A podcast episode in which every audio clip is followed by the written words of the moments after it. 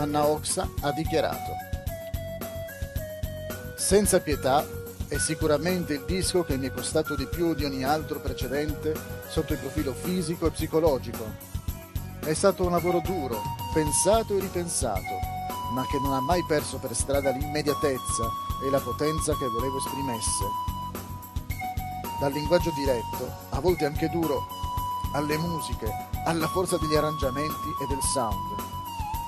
È il mio nuovo disco nel senso più stretto del termine parleremo di Anna Oxa in un episodio dedicato alla storia della musica.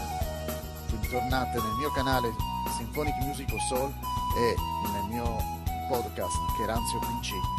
Ciao a tutti.